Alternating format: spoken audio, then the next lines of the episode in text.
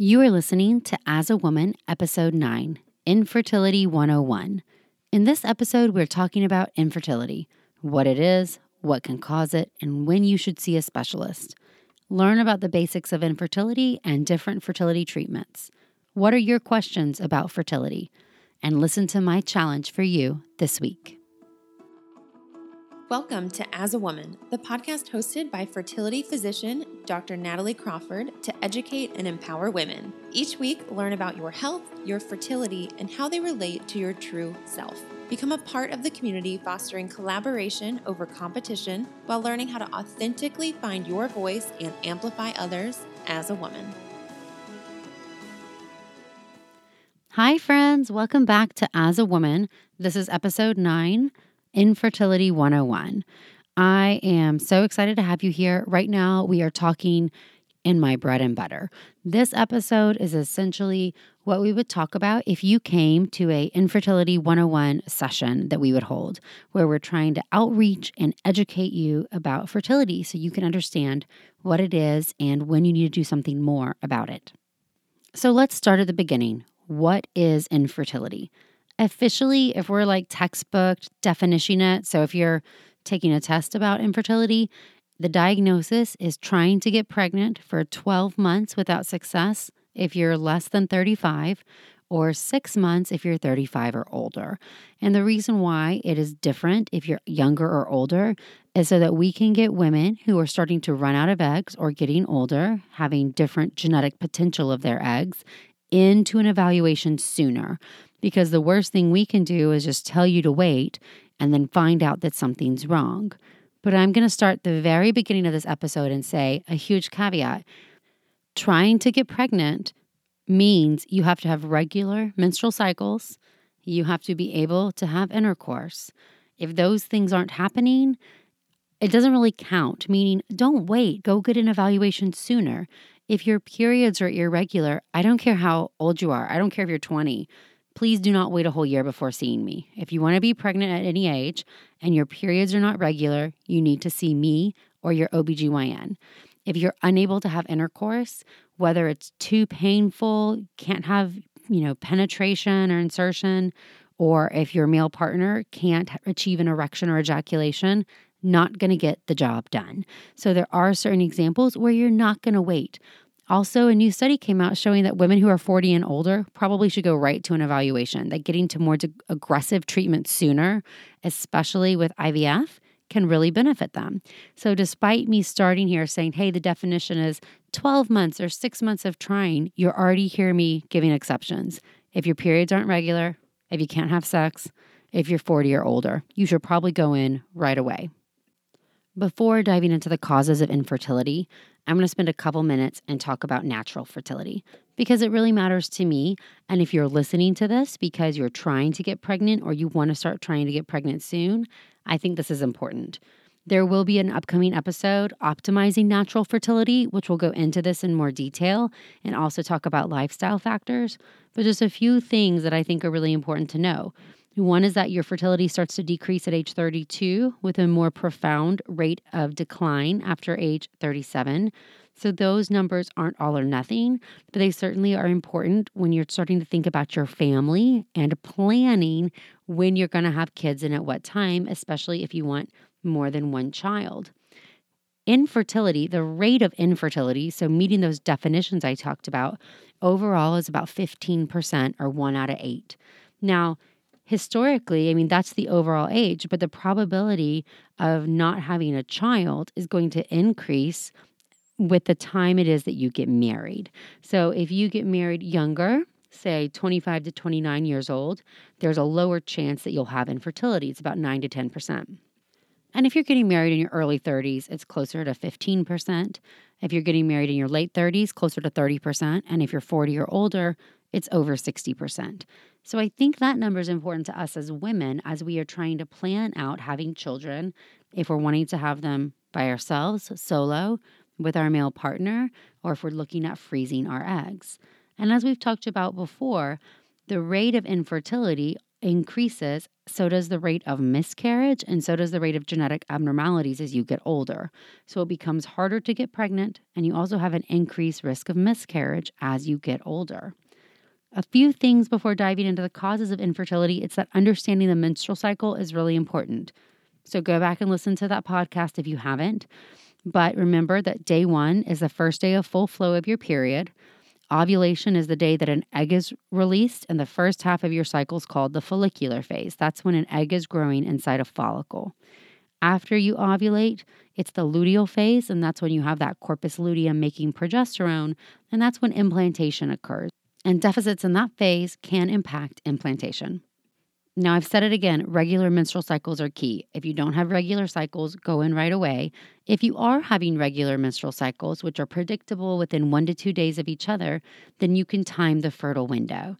You can either do this with apps tracking that, for the most part, are pretty accurate if your periods are regular, or you can use other methods to determine ovulation, like an ovulation predictor kit. That's a little test that you pee on that measures LH cervical mucus monitoring, where you're looking for that type 4 sticky egg white mucus, or basal body temperature, which is actually confirming that you ovulated by seeing an increased shift of your basal or your core body temp with an increase in progesterone that happens after ovulation.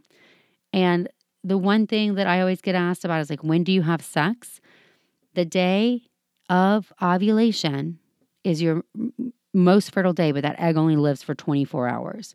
So typically you want to have some sex leading up to that time frame if you know when it is. So we usually say the most fertile days are the 5 days ending on the day of ovulation. And so depending on how you're tracking your cycles, the calendar method will tell you that's your fertile window and to have sex then. If you're using ovulation predictor kits, you'd want to have intercourse the day of the positive and the day after. And if you're tracking with cervical mucus, you'll want to have intercourse on the day that you see that type 4 or egg white mucus. And so now let's dive in to all the different causes of infertility. I'm going to start right there with anovulation, which means the inability to ovulate. So if you are not having regular menstrual cycles, you are not predictably ovulating. This is actually one of the first questions I ask my patients when they come to see me. Tell me about your periods. How many days between each cycle? Are they regular? How long do they last? Do you have spotting? Do you have pain? I want to understand what your periods are doing because that is actually giving me a lot of data as a fertility physician. And so, if you are not ovulating, there can be different reasons why. So, what starts going through my brain is it can either be a brain function problem. So, your brain is not sending out FSH or LH, the hormones that cause you to ovulate. And that can be for a variety of reasons. It can be due to stress, not eating enough, and eating disorder, exercise. It can be due to thyroid abnormalities or abnormalities in the pituitary gland, such as a mass or something producing prolactin. It can also be due to ovarian dysfunction. So, most commonly, this is PCOS or polycystic ovarian syndrome. And unlike its terrible name, every fertility doctor hates the name PCOS. The problem isn't really that these tiny little cysts exist on the ovary. If you could see me, I'm like doing air quotes cysts. Really, they're just a bunch of small follicles. And I like to think about it as a stubborn ovary or a really crowded ovary. This brain is sending out a normal amount of FSH, but the signal is just getting dispersed between all of these follicles or these eggs waiting to respond and it's not a strong enough signal to get any one to ovulate. So it's a very stubborn ovary. And that can be overcome sometimes with lifestyle or dietary changes and sometimes with medications for ovulation induction. Other reasons why you may not be ovulating is you may be an ovarian failure.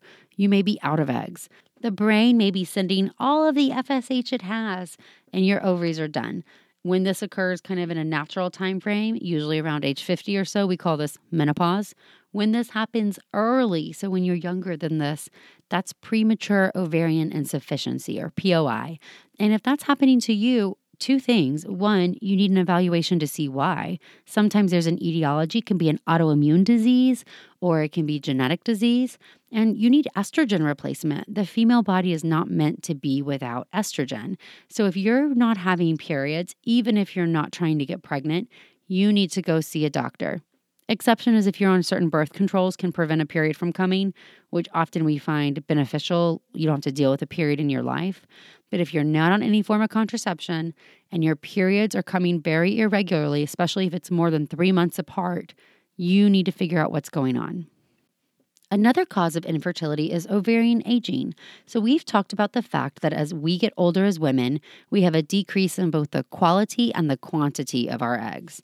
The quality is really associated with age, and so we can't evaluate this with any metric. Studies suggest that the majority of eggs from women over the age of 40 are chromosomally abnormal. And so you have a lower chance of success and a higher chance of miscarriage as you start trying to get pregnant. Certainly, lifestyle factors, environmental toxins, what you eat probably plays a huge role here, even though we don't really have randomized controlled trial evidence. The truth is, some things cannot be evaluated in an RCT and never really will. That doesn't mean they're not important. And then egg quantity is also called your ovarian reserve, or how many eggs you have left. And this number does decrease with age, but every woman has her own rate of decline. You've heard me say that before. You can evaluate this in two different fashions. One is with an antral follicle count, counting those small follicles or eggs at the start of a menstrual cycle and the other is with an AMH blood test. AMH is anti Mullerian hormone, and it's secreted from the cells that surround each follicle for that month. Very importantly, a low AMH value is not associated with infertility and it's not associated with fecundability, meaning a nice, really large study in a great cohort showed us that even women with a low AMH value or diminished ovarian reserve do not have diminished fecundability. They have the same probability of getting pregnant each time. However, it's really important as a part of an infertility evaluation because when you start looking at your family planning, you may not have enough time to have the number of kids you want, and you may need to advance to more aggressive treatments sooner. I always tell patients this test changes month to month based on how many eggs have been released from that ovarian vault. And so it's used to categorize you above average, average, below average, critical. Don't fixate on the number and feel like you're just on a declining slope.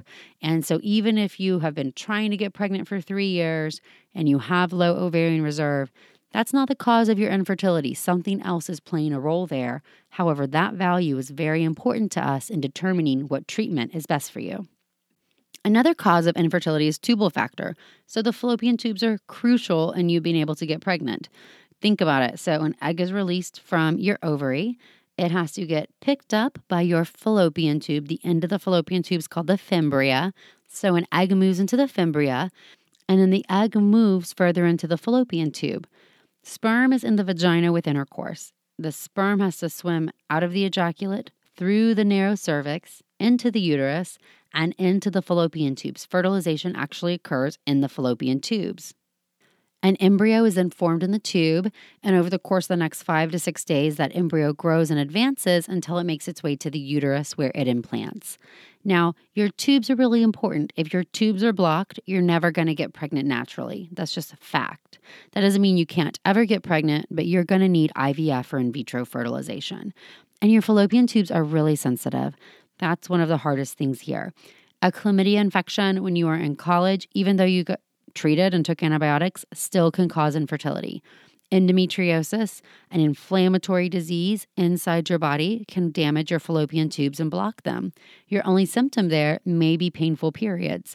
And depending on how long you've had symptoms, you may just think that those painful periods are really normal. Other symptoms of endometriosis include pain with intercourse, or having GI symptoms when you're on your period.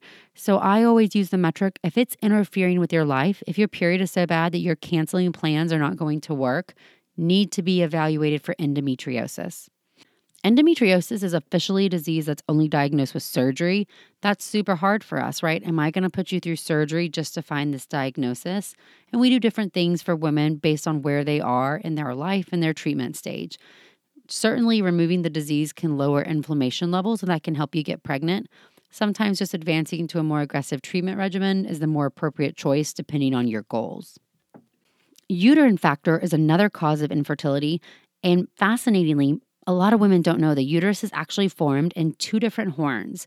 So these little uterine buds form and they grow and elongate next to each other. Think of like two little tubes. Then they connect together The inside then is divided by a septum that has to reabsorb before you get that empty triangle like view of the uterus that we're used to seeing. So, I mean, I love this. This is called Mullerian anomalies. You can have failure of any different part of this process.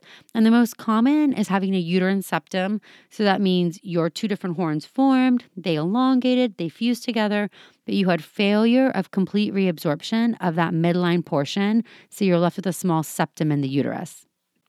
Now, the septum is avascular, so it doesn't have that muscular myometrial component to the uterus that contracts and has lots of good blood supply.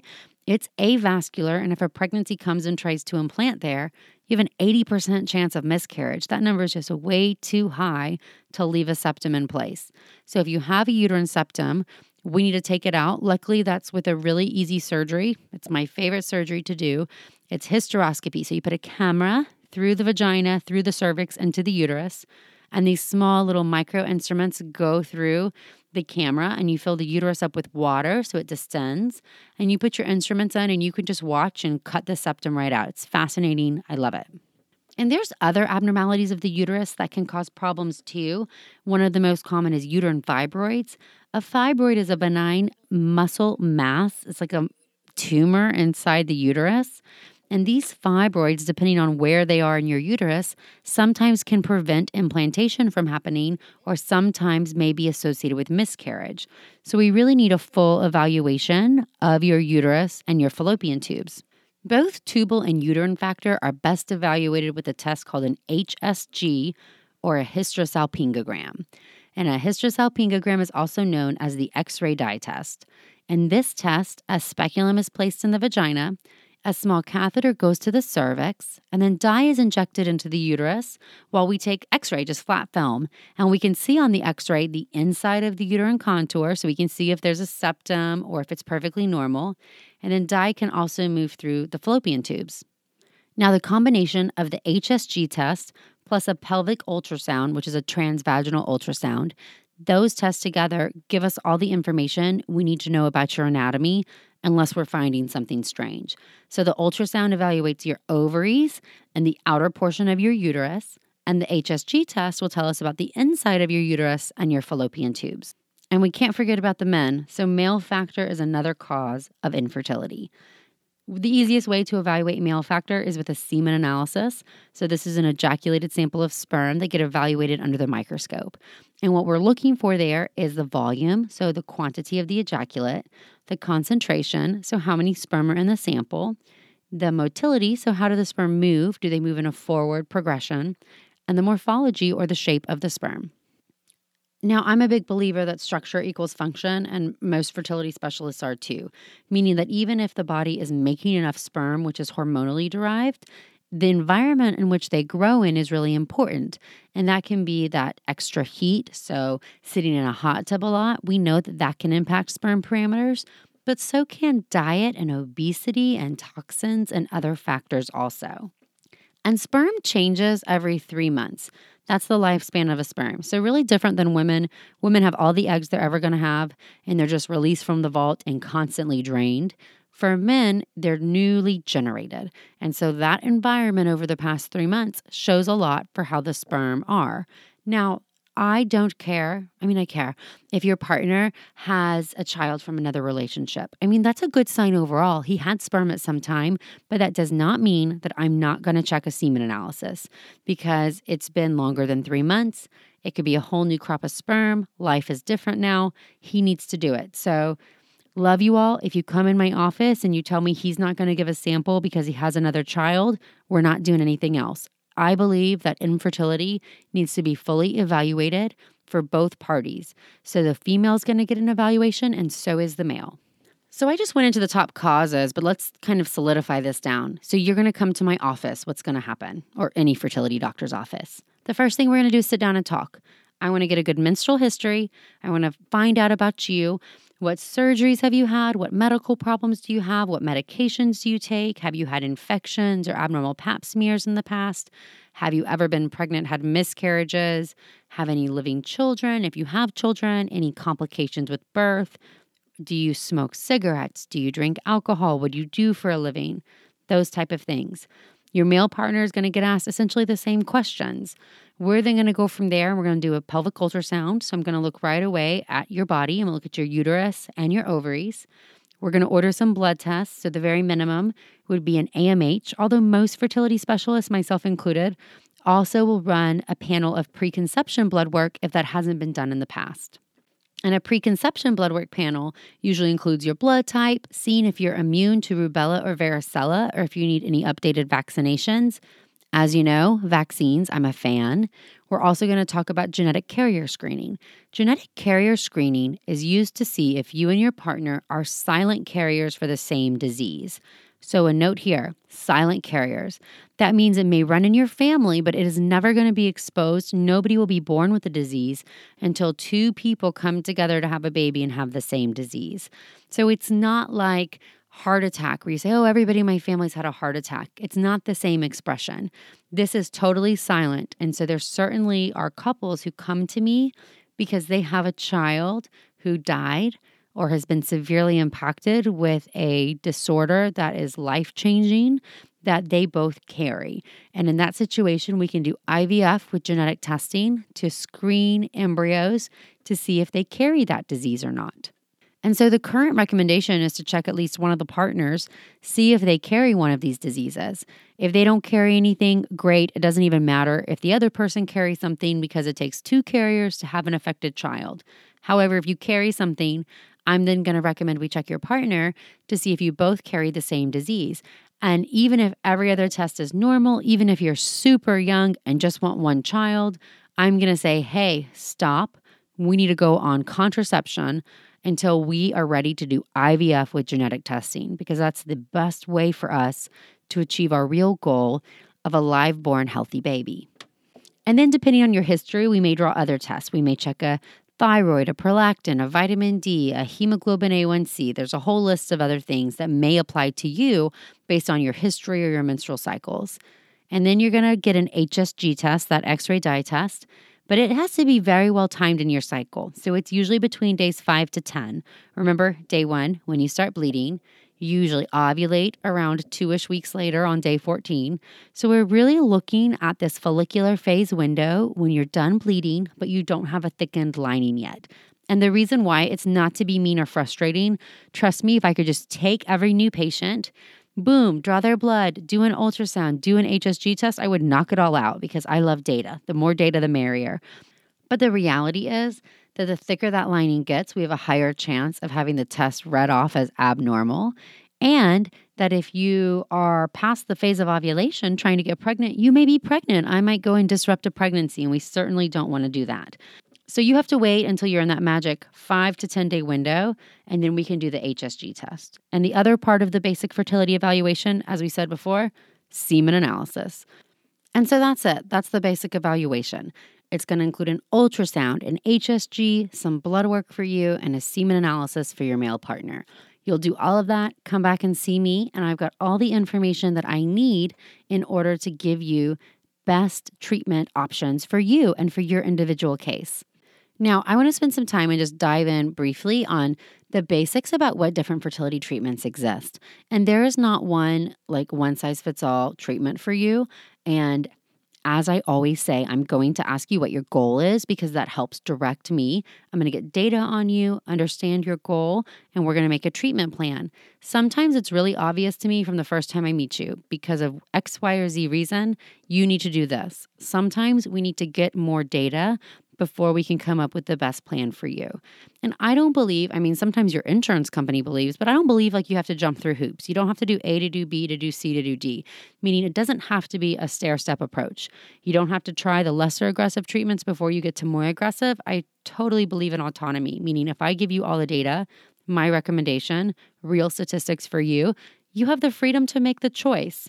So let's go over some treatment basics. So, the first is you may need surgery if we find a septum, a polyp, a fibroid, blocked tubes. Some of these things need to surgically be evaluated and treated. But going on to more medical treatments, number one is ovulation induction. So, if your periods are irregular, we need to make you ovulate. This can be done with oral medications such as Clomid or Clomiphene, or letrozole, also known as Femara. These are both pills that you take that work in different ways that can essentially, what they do is lower your estrogen levels or they block your estrogen receptors.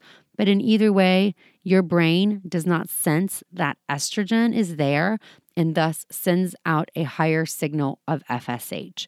So the brain will release FSH in a higher signal than normal, and usually that will make you ovulate. Maybe one egg, maybe more than that. The response is really different for every woman. Really importantly, these medications require an interpretation by your brain.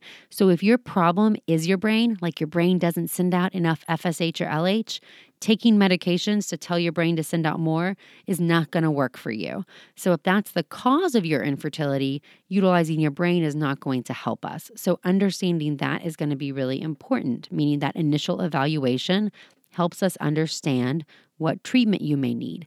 If you don't ovulate because your brain is failing to send out hormones for whatever reason, then you may need to just take injectable hormones, what we call gonadotropins.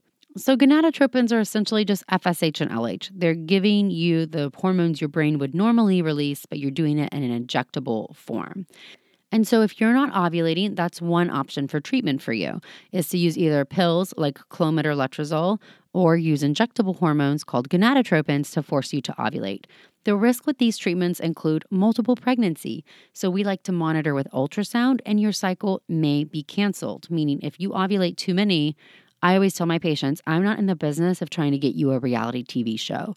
So if it would land us on reality TV, we're not going to do it. So we actually have to keep that in mind. And for the most part, four is usually the cutoff. If you have four mature follicles, depending on your age, we're going to say that's too risky. Your risk of twins, triplets, quads is too high. And so we're going to cancel the cycle, tell you not to have sex, not to do anything, and just wait till the next month. And trust me, as a doctor and as a patient, that's frustrating. Your risk of twins with oral medications is usually about 5 to 8%. Your risk of triplets or more is 1 in 300. Your risk of twins with injectable hormones is about 20 to 30%, and your risk of triplets is about 1 to 3%.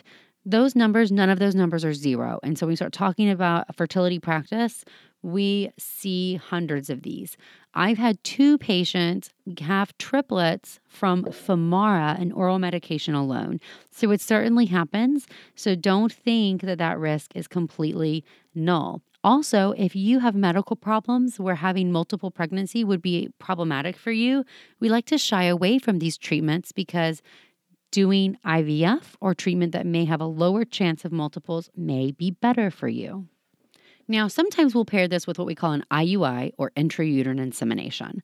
Intrauterine insemination can be used for mild male factor, it can be used for unexplained infertility, or for same sex female couples who are needing to use donor sperm, or for single females who are using donor sperm.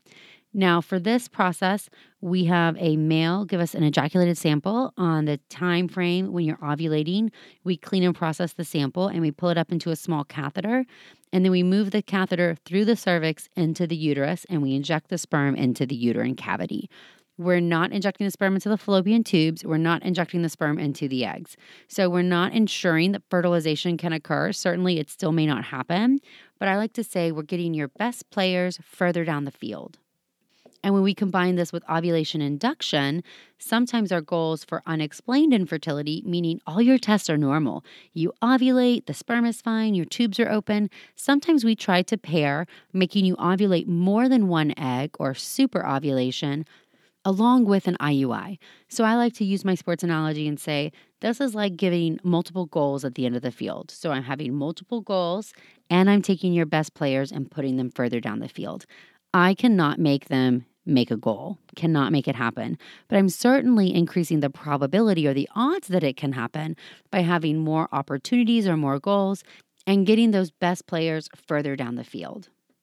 Now, another note on unexplained infertility. A couple trials we use sometimes to counsel patients is that with unexplained infertility, that means everything is normal, but you're still not getting pregnant.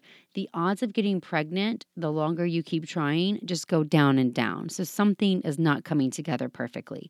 If you've been trying over a year, it's about 5%. And if it's over two years, it's about 2 to 3%. When we take that and we look at two main treatment options, one is that super ovulation with IUI, making you ovulate more than one egg and putting the sperm further down the field. And that on average is going to have a chance of success between 8 to 10%, depending on exactly what you're choosing. One study called the FAST trial or the FASTT looked at for unexplained infertility if it's better to do oral medication or Clomid with an IUI. Is it better to do injectable hormones with an IUI or is it better to go right to IVF?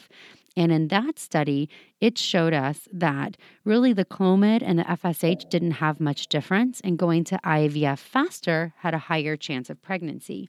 A very similar study for unexplained infertility, but when women were 40, had a significantly higher chance of pregnancy with IVF. So both studies show that IVF is really treatment of choice for unexplained infertility, with success rates usually ranging between 30 to 50 percent and then it can be even higher if you add in genetic testing of the embryos.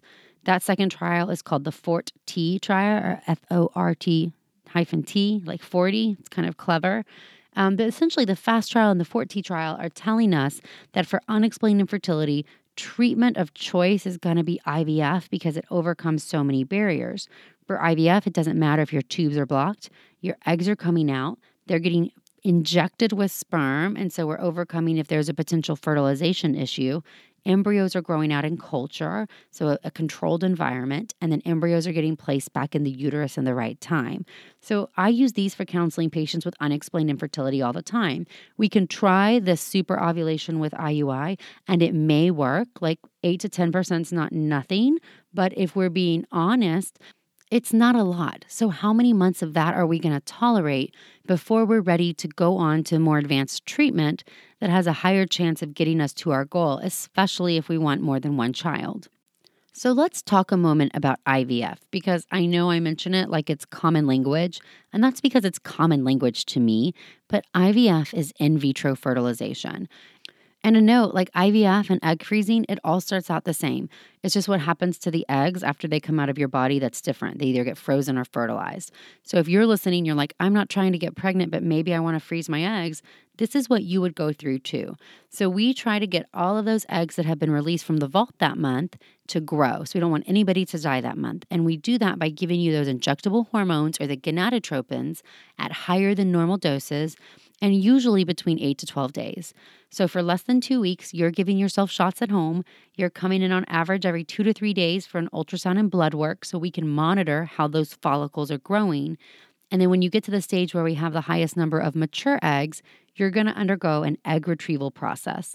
So, the egg retrieval is done under anesthesia. So, you get an IV in your arm, you get an anesthetic, but you're still breathing on your own. We have an anesthesiologist who's administering this. And then we go in vaginally. So, attached to the vaginal ultrasound probe is a needle, and this needle is inserted into all of the follicles. The follicular fluid is drained, and the eggs are taken out. And we really get them in test tubes right there. The eggs are then isolated out and they're identified from the test tubes. They are cleaned, so some of the outer cells are stripped off and they are essentially like cracked open and a sperm is inserted inside. And that type of fertilization is called ICSI, intracytoplasmic sperm injection. It's not the only way that egg and sperm can meet for depending on your cause of infertility.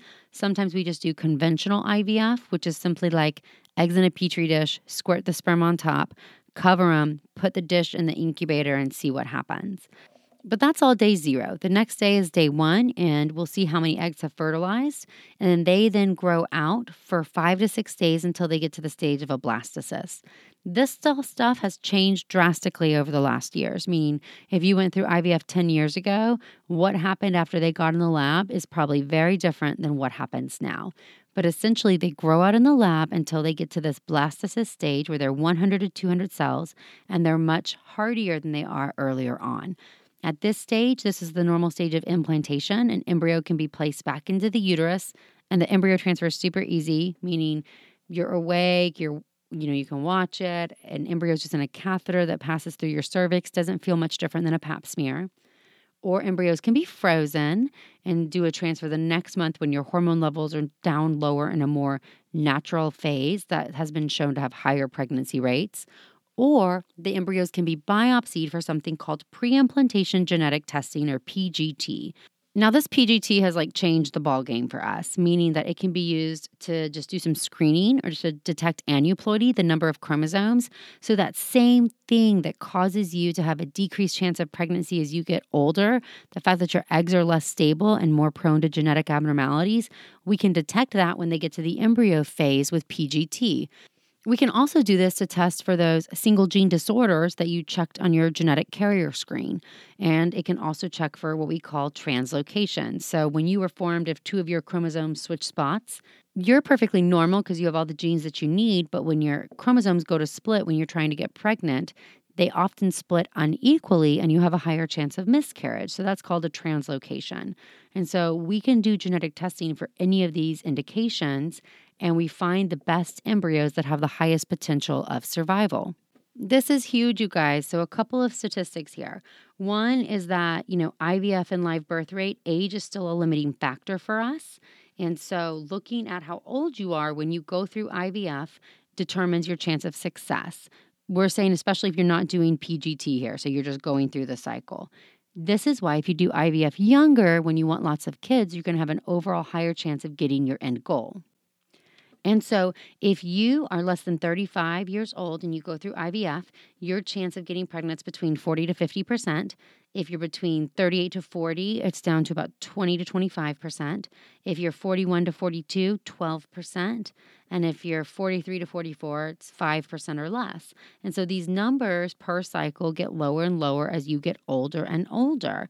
And some of the reason there is that percentage of abnormal embryos. So, in a study done that looked at how many of these embryos that are biopsied were genetically abnormal for your age, so if you're less than 35, about 30% of your embryos are abnormal. If you're between 35 to 37, closer to 40%, 38 to 40, closer to 60%, over 41, closer to 70 or more. So you can see that's a huge change there between age 35 to over 40.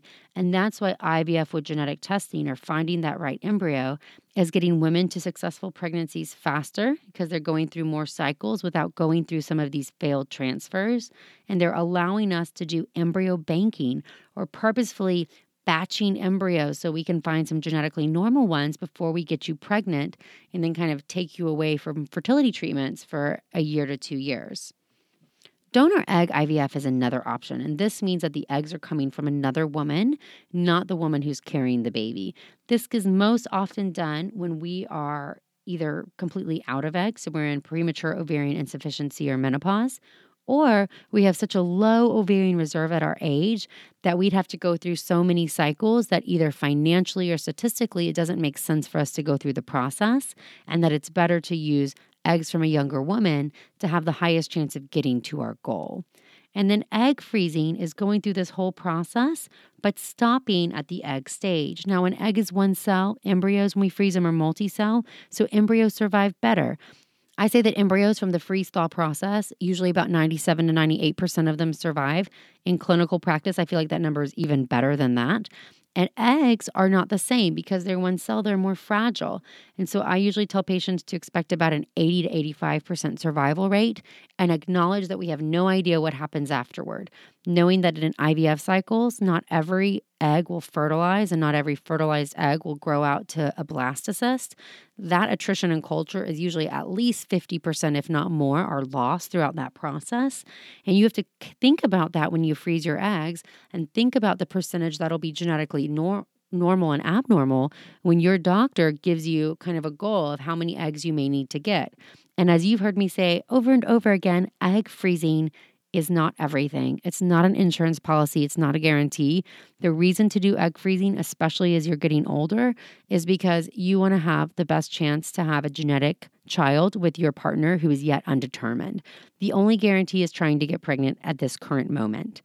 And egg freezing is more successful when you do it younger. So, starting to think about that at a younger age is going to be the most beneficial to you. Okay, guys, you've now listened to a lot of what I talk about at new patient visits or follow ups when we're trying to talk about infertility, what may be going on with you, and what the best plan of action is for you.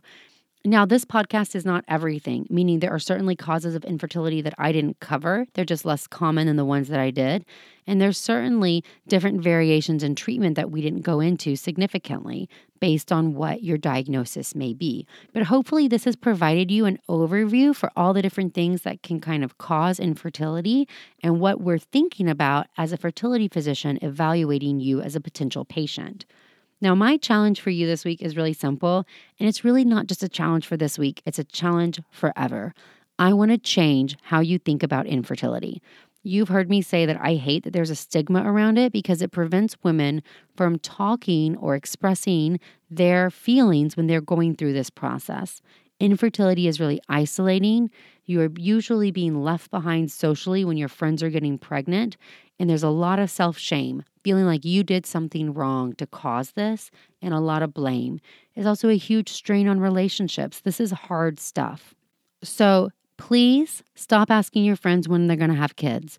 If people open up to you about their struggles, please be supportive. Think about what you're saying. No more, have you just tried relaxing or going on vacation or my cousin did this or this or that. Just be supportive. What can I do for you? Do you need me to go with you to an appointment? Do you need to get away from fertility treatments or do you need to talk to me alone? What can you ask your friends to be supportive? And no more subconscious blame or shame or guilt. Telling people they can just do IVF. Hopefully, you've listened to some of these numbers and realizing IVF is not easy, nor is it a guarantee. Or telling people they can just adopt. That is also a hard, heartbreaking, expensive process. So, I want you to think before you start asking people questions that may potentially hurt them. And if somebody you know is opening up to you, I want you to accept that and just give them a big hug or words of encouragement or ask how you can be support. Well, I know this episode was a little longer, but thank you so much for listening today. This is just really my heart as a fertility physician, wanting you to know a little bit about this process when it comes to an infertility evaluation and hoping that I can demystify a little bit about what happens if you come for a new patient appointment. I promise I'm not scary. The office is not scary. It's not a scary thing, even though I know that no patient really wants to come and see me. As you know, As a Woman podcast is still a baby podcast. Love all of your support, shares, reviews, ratings. I can't tell you how much they mean to me. I also love when you DM or email me and tell me what you would like to hear in upcoming episodes. I take all of that into account and I have a running list going. So if there's something on your heart that you'd like to hear, please let me know. And you know you can feel free to follow along on my Instagram at Natalie Crawford MD and check out the website nataliecrawfordmd.com. And please join us next week for episode 10 Stop Interrupting Me.